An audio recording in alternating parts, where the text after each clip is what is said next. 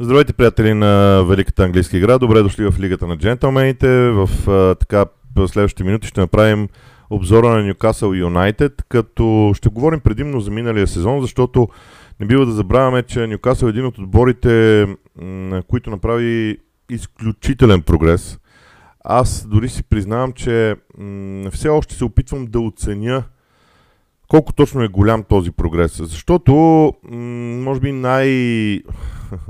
да го нарека така, най-лесното нещо на този свят е човек да погледне към точките, какво показват те. През сезон 2021-2022 Ньюкасъл Юнайтед завършва с 49 точки като актив. А една година по-късно Ньюкасъл има, ако не се лъжа, 71. Това са 22 точки повече. Това е страшно много. А, от друга страна, в целия сезон на Ньюкасъл, аз а, така от следващия сезон ще почна да ви показвам една графика а, с победи, равенства и загуби, която много, по много интересен начин показва два страхотни периода на Ньюкасъл. Първият период е от а, 1 октомври до, може би, м- да речем 31 декември или, или дори 15 януари. И след това другия е от 12 март някъде до към 30 април. А, предвид световното първенство, това се получава два пъти по месец и половина, в които Нюкасъл изглежда близо до, до перфектното. След това в останалите периоди нещата са малко по-различни. Тоест, въпреки целият този прогрес, има известен, а, как да го нарека, известна нестабилност а, в представянето на Нюкасъл и това всъщност е интересно. Какво ще се случи от тук а, в, а, нататък в представянето на отбора. Но, Връщам се обратно към сезона. Както и при другите отбори, ще направя коментар свързан с фактите около представянето им, като това всъщност ще ни послужи за основа за някаква оценка и накрая ще кажа какво мисля дори за бъдещите трансфери. Така, Нюкасъл завърши четвърти в класирането, а, като това е първо, първият завърших в топ 4 за Нюкасъл от 2003 година. Тогава обаче Нюкасъл беше трети с 69 точки под ръководството на Сър Боби Робсън. Ако вземем предвид точките, а не класирането в таблицата, това е страхотно постижение. А, за Нюкасъл Юнайтед намирането на 71 точки е наистина страшно много. Това е най-доброто постижение от сезон 2001-2002, пак под ръководството на Сър Боби Робсън, когато Нюкасъл пак имаше 71 точки когато започнем да сравняваме този Нокасъл с онзи на сър Боби Робсън, трябва да си припомним за какво става дума, каква, какво бе времето тогава. Тогава конкуренцията във Висшата лига м- реално погледнато беше между Арсенал и Ман Юнайтед. Ливърпул също имаше своите амбиции, но предимно Ливърпул постигаше огромни успехи в а, турнирите. А, макар че 2002 година аз лично смятам, че Ливърпул можеше да се бори за титлата и се бореше за титлата. Но така или иначе, това беше така, средата беше такава. Челси също вървеше нагоре, но нямаше нищо общо с Челси, което е сега. Тоест, в онази среда, онзи отбор на Сър Робсън нямаше чак толкова голяма конкуренция, колкото конкуренцията е сега, при наличието и на Манчестър Сити, при наличието на Тотнам, при наличието на един, един различен Ливърпул, Арсенал и така нататък. Което още веднъж показва колко голямо е постижението на Ньюкасъл.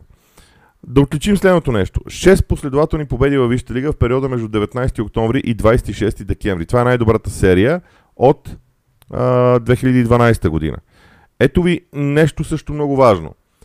Аз обръщам много голямо внимание върху това дали един отбор е способен да прави дълги серии от резултати, от позитивни резултати. Ако оставим на страна загубите, примерно в периода между 3 септември и 15 януари, Нюкасъл няма поражение. А, има освен това, през календарната 2022 година, която включва и част не само от миналия и от по-миналия сезон, Нюкасъл има 21 победи общо. Това е най-много в рамките на една календарна година от 23-те през 1995. Тук пък навлизаме в зоната на Кевин Киган. И големият въпрос, който аз бих си задал е всъщност следния. Този отбор на Нюкасъл достигнали до двете големи точки в развитието на Нюкасъл в Висшата лига под ръководството на Киган и под ръководството на сър Боби Робсън, когато изглеждаше, че Нюкасъл може да е един от най-добрите и беше всъщност един от най-добрите отбори в Висшата лига и отговорът няма как да не бъде да. Така че а, с година и половина, може би, управление, може би малко повече от година и половина, Пив направи така, че а, Нюкасъл да се върне в, на най-високото си собствено ниво. И тук възниква следващия въпрос. На къде в развитието си? Но за него малко по-нататък. Продължавам. Тима има 5 загуби във Висшата лига този сезон. А, това израв... поставя нов клубен рекорд за най-много поражения в елитната дивизия. Предишният клубен рекорд от, за най-малко загуби беше 8. Всичките 5 загуби във Висшата лига са срещу отбори от топ 7 към момента. Мансити, Арсенал, Ливърпул на два пъти и Астън Вила. Тоест, начинът по който Нюкасъл играе срещу отборите, които образно казано са м- извън тази категория на топ 7 тимовете, които влизат в Европа, ако искате може да кажем и топ 8, защото може да вкараме и а, Тотнам там, но така или иначе разбирате смисъла на това, на идеята, е, че Нюкасъл изглежда убедителен и знае какво да направи срещу тези отбори. И сега пак възниква следващия въпрос. А как по-добре? Няколко пъти в изложението ми в този епизод ще стигаме до този въпрос, а, защото просто няма как да е иначе. Защото Нюкасъл наистина достигна до един много ключов период от а, своето развитие като клуб, затова след малко. Нюкасъл е спечелил обаче само един от 8-те си мача във Висшата лига срещу отборите от топ 5. И това е победата с 2 на 0 над Манчестър Юнайтед на 2 април. Една победа от 8-те си мача срещу отборите в топ 5. Ето ви друга тема за размисъл, която отново подсказва следното. Къде е достигнал в развитието си Нюкасъл и какво те първа трябва да се направи. Между другото, а, понеже Нюкасъл и Арсенал са сравнявани по някакъв начин като развитие, а, Арсенал също имаше такива моменти а, в предишни години, които по този начин разсъждавахме за клуба. Освен това, Нюкасъл изравни клубния рекорд от а, 17 поредни а, матча без загуба. Това, ви, това го а, казахме. А, така, защитата. Много важен елемент. Може би най-голямото постижение на Еди Хао е играта в защита. Защото ако сега си се върна назад, от кои отбори, а, защото Нюкасъл промени най-много линията на защитата си. Взеха нов вратар. Ник Поп, но го взеха от Бърнли. Взеха Айде, те си имаха десен, бръсни, десен бранител, който е достатъчно опитен и в националния отбор на Англия играе и така нататък. Но двамата им централни защитници не могат да кажат, че са купени за много пари или от много силни отбори. Дан Бърн дори бе взет от Брайтън. Окей, Брайтън също е силен отбор, но Дан Бърн не изглежда като високо профилен футболист, който е с готово качество. Не, напротив. А, за мен Еди Хао е, има способността по удивителен начин да развива отбора си.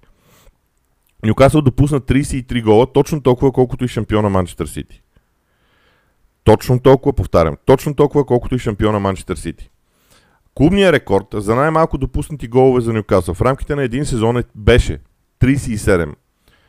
В сезон 95-96 пак, пак при.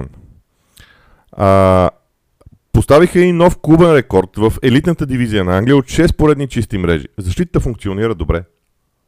Мисля, че всички се убеждаваме в това. И сега, трябва да оценим дали само защитата, защото много хора, аз съм го казвал много често и вярвам, че страшно много хора вече вярват в това, че играта в нападение не се осъществява от нападателите само, а от целия отбор. Играта в защита се осъществява от целия отбор.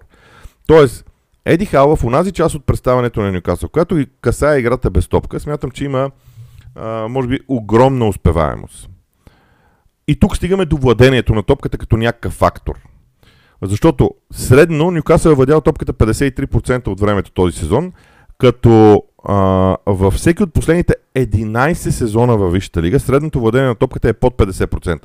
Ето ви още една много, много ключова а, промяна посоката е Нюкасъл да, продъл... да се опита да, да разиграва топката възможно най-много. Обаче, ако трябва да дадем пример за матча с Лестър, който е предпоследния кръг, нулевото равенство дома с Лестър, когато клуба владееше топката, отбора владееше топката 78% от времето, вижда се, че не просто владеенето на топката е решение на проблема. И тук пак стигаме до онзи момент. От тук на къде за Нюкасъл? Окей, те постигнаха нещо много важно. Но дори само споменаването на всички тези неща до тук, защото вече колко 9-10 минути говорим по, този, по, този, по тази тема, виждаме колко много играчите на Ньюкасъл всъщност а, имат като резерв в развитието си. Питаме се на къде, но това означава, че има на къде. Въпросът е да, да избере посоката, да се избере начина по който Ньюкасъл ще се развива. Аз обаче искам да довърша фактите, защото има много интересни, има още интересни неща в тях. Например, това, че Нюкасъл е направил 50 промени в стартовите си 11 този сезон, като само Арсенал има по-малко.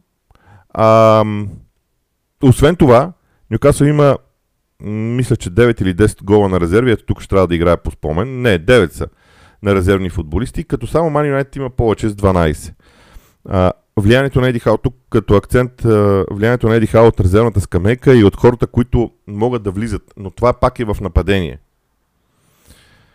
А, 13 гола извън наказателно поле също е нещо много важно. За защитите и чистите мрежи е факт. Сега, Нюкасъл е допуснал 9, а, допуснал първия гол в 9 от последните си 18 мача във Висшата лига, като в, е допуснал първия гол в 3 от първите 20. Според мен това е много, а, този факт сам по себе си, а, може би не изглежда чак толкова значим. На мен обаче ми се струва, че Нюкасъл започна много консервативно сезона, наблягайки на това да не допуска гол. И едва след това да търси каквото и да е решение в предни позиции на контратак. С течение на времето обаче ми се струва, че Нюкасъл и Еди Хал конкретно ревизираха тази своя идея и се опитват да играят по друг начин. Опитват се да действат а, м- проактивно или те да контролират разиграването на топката. Това да се увеличава като процес, което ни дава и отговор на въпроса каква посока ще вървят, но и за това след малко. Само, че когато искаш да диктуваш мача от самото начало, по-често се случва да, допуска, да допускаш първия гол и трябва да имаш умението да обръщаш развоя на мачовете. И тук стигаме до отбелязването на първия гол. Нюкасъл е спечелил 16 от общо 19 мача във Висшата лига, които състава вкарва първия си гол. Нали виждате, че чисто статистически, ако наредите а, определени показатели по определен начин, а, може да добавите внушение. Тоест, ако контрол върху владението на топката е следващата голяма цел на Еди Хао, или по-скоро не просто контрола, а ефективността при контрола на владението на топката, Нюкасъл от тези два последни показателя а, може наистина да извлече а, така огромен актив. Единствената загуба на Нюкасъл при отбелязан първи гол в матча е на Анфилд срещу Ливърпул с 1 на 2. Не знам дали помните как Нюкасъл загуби онзи двубой. Изключително драматично. И Нюкасъл има 2.72 точки средно на матч, когато са отбелязвали първия гол. Тоест, ясно е поне за мен следното. Нюкасъл Юнайтед има а, един много ясно изреден а, и подреден модел на, а, на игра. Модел на игра, който през настоящия сезон беше а, успешен, без никакво съмнение. Модел на игра, който какво да кажа, а, който струва ми се, че и за в бъдеще време ще бъде успешен в, в някаква степен, защото не вярвам Еди Хал да промени тотално, на, тотално а, начина си на, на мислене. Исках, искаше ми се, между другото, да а, проверя нещо за Нюкасъл, защото е така много често, докато ви говоря, докато разсъждавам се, сещам нещо и много ми се иска да мога да го потвърждавам с факти, обаче не ми, не ми се случва толкова, а, толкова лесно всичко а, да го правя. Така, сега, м- бъдещето на Нюкасъл е очевидно следващата тема. На първо място, ако за момент погледнем към стартовия състав на Нюкасъл, аз между другото лятото много обичам да гледам структурата на отборите. Защо гледам структурата? Защото първо а, и още по-назад ще се върна. Добре. Какво означава структура на отбора? Означава подредбата на отбора, която може да бъде направена по няколко показателя. Може да бъде по позиции. Вратарни, т.е. защитници, полузащитници, флангови играчи, нападатели, крила, както искате може да, разгъ... да разгърнете структурата. Структурата, освен това, може да варира а, и според тактическата система, в която играе отбора. При 4-3-3 може да очакваш една структура и да кажеш, че една структура на играчите като съотношение защитници, полузащитници, нападатели може да е добра. Ако отбора преимуществено ще играе 3-4-3, тогава същата тази структура няма да е адекватна. И на мен ми се струва, че в Нюкасъл започва все по-често да, да излиза на преден план този въпрос. Адекватна ли е структурата на игра, структурата на футболистите им по позиции и структурата на футболистите им по възраст? Ето това е другия много важен показател, защото ако не ме лъже паметта, Нюкасъл имаше третия най-млад отбор като средна възраст на стартовите 11 през сезона. Тоест и тук те първа има много важен въпрос за разрешаване. И сега се връщам на въпроса с собствеността, защото той винаги е много важен. Когато на пазара излезе а, играч като Килиан Бапе и а, Пив или Саудитска Арабия а, или а, собствениците на Ньюкасъл, не знаем колко много пари имат и това, че парите като количество не са проблем, човек се пита защо те не участват в тази надпревара. Защото всички смятаха, че идват новите собственици в Ньюкасъл и изливат две, два самосвала пари. Дали всички знаят какво е самосвал? Надявам се. ми да, остарявам си от време на време а, с приказките. Та, идеята е, че м- всички очаквахме това да се случи. Всъщност модела на Ньюкасъл е различен и а, аз това искам да отлича, искам да кажа, че Ньюкасъл много ме впечатлява с това. Те имат много ясна стратегия по какъв начин се развиват. Еди Хала е идеалният човек за тях сега. Тоест, това, което в Манчестър Сити се случваше с, по времето на Манчини, а, с а, купуването на футболисти, в Ньюкасъл също купуват футболисти но някак се изграждат отбора по по-различен начин. Струва ми се е по-добър този модел. Естествено, те имат примера пред себе си на Нюкасъл от преди години. Финансовия фейрплей функционира в момента по много различен начин от тогава, така че и това има своето значение. Но вярвам, че м- работата на Нюкасъл и на собствениците е различна. И тук стигаме до въпроса. От какъв тип играчи имат нужда те? Защото имат немалко нападатели. А, ако искате, м- има и още един, а, може би да го нарека да го нарека парадокс. Играчи, които в миналото бяха топ ниво при предишния менеджер за Ньюкасъл, сега не изглеждат така. Алан Сен Максимен, например, може да вземем. Той беше едва ли не неповторим футболист на Ньюкасъл. Едва ли не върху него се градеше всичко. Сега той е за продажба, защото не, не е адекватен на настоящия стил на игра. Антони Гордън ще бъде интересен, Каам Уилсън, Александър Исак, те са ключови фигури. Вярвам, че Крис Уд в един момент ще напусне и трябва да напусне. А, има много енергия. Елият Андерсън дава също а, така заявка да бъде използван. Окей, не като основен, а, а, не като основен а, играч. И тук стигаме до Сандро Тонали, когато Нюкасъл а, купи от Милан или ще бъде купен всеки момент. Сделката едва ли не е, е, е готова. Такъв тип играч, защото първият трансфер на всеки един клуб е много важен. Той обикновено показва кое е най-нужното на този отбор. Ако Тонали дойде в Ньюкасъл, това означава, че Бруно може да бъде освободен да играе по-напред. Като позиция да играе по-напред. И тогава разиграването, владението на топката да бъде изнесено по-напред, защото е нормално около Бруно Гимараеш да бъде съсредоточено владението на топката. Ето това може би е целта на Еди Хао, ако мога изобщо да прогнозирам нещо. А, защото, вижте, а, Сандро Тонали и Бруно Гимараеш биха могли да осигурят на Ньюкасъл чудесно владение на топката и с още един а, човек, който а, работи много силно без топка, който е по-скоро отнемаш топката играч, Ньюкасъл може да се здобие с хафова линия, която да е доста по-добре балансирана от това, което е сега в отбора. И аз вярвам, че именно това е целта на, на Еди Хал. Но той не бърза. Той няма да направи отново, няма да направи 10 трансфера. Ще направи 3 или 4, за да може да се, да се развие самия клуб по различен начин, да започнат да функционират всички и така нататък. Не, не бива да подминаваме един много важен фактор, а именно началото на сезона. А, Нюкасъл има следните матчове. Домакинство на Астан Вила. Астан Вила се опитва да се развива под ръководството на Унай Емери а, или Унай Емери, както може би трябва да се произнася, изключително а, добре. Виждам футболисти, които те взимат. Те взимат опитни футболисти, които могат да играят футбол, който а, Емери иска. След това Нюкасъл след това Нюкасъл е гост на Манчестър Сити. Излишно е да говорим колко тежък е този матч. Домакини са на Ливърпул. Ливърпул ги би два пъти миналия сезон. Ето ви още един тежък матч. Гости са на Брайтън домакини на Брентфорд, гости на Шефият Юнайтед и домакини на Бърли. До края на септември седемте мача са изключително важни за това дали Нюкасъл може, а, защото ако те стартират лошо, ще влязат в една друга траектория на разговор, една, един друг тип разговор. Те са в топ 4, ще започнат да се борят за топ 4.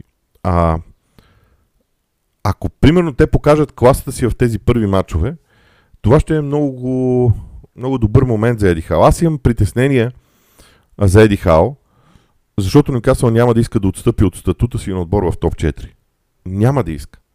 И Еди Хал може да се окаже един от хората, които са поставени в много тежко положение. Точно заради това ми е интересно какви трансфери ще бъдат направени до началото на подготвителния период за Ньюкасъл Юнайтед. Вярвам, че бъдещето на Ньюкасъл е в по-добро владеене на топката, по-стабилно владеене на топката, по-близо като зона до противниковото наказателно поле и съответно много скорост.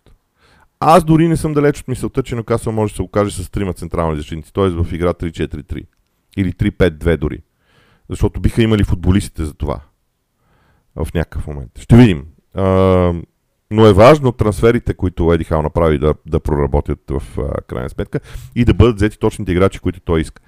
До тук с а, сезона на Ньюкасъл сигурно съм пропуснал нещо. А, то винаги така става.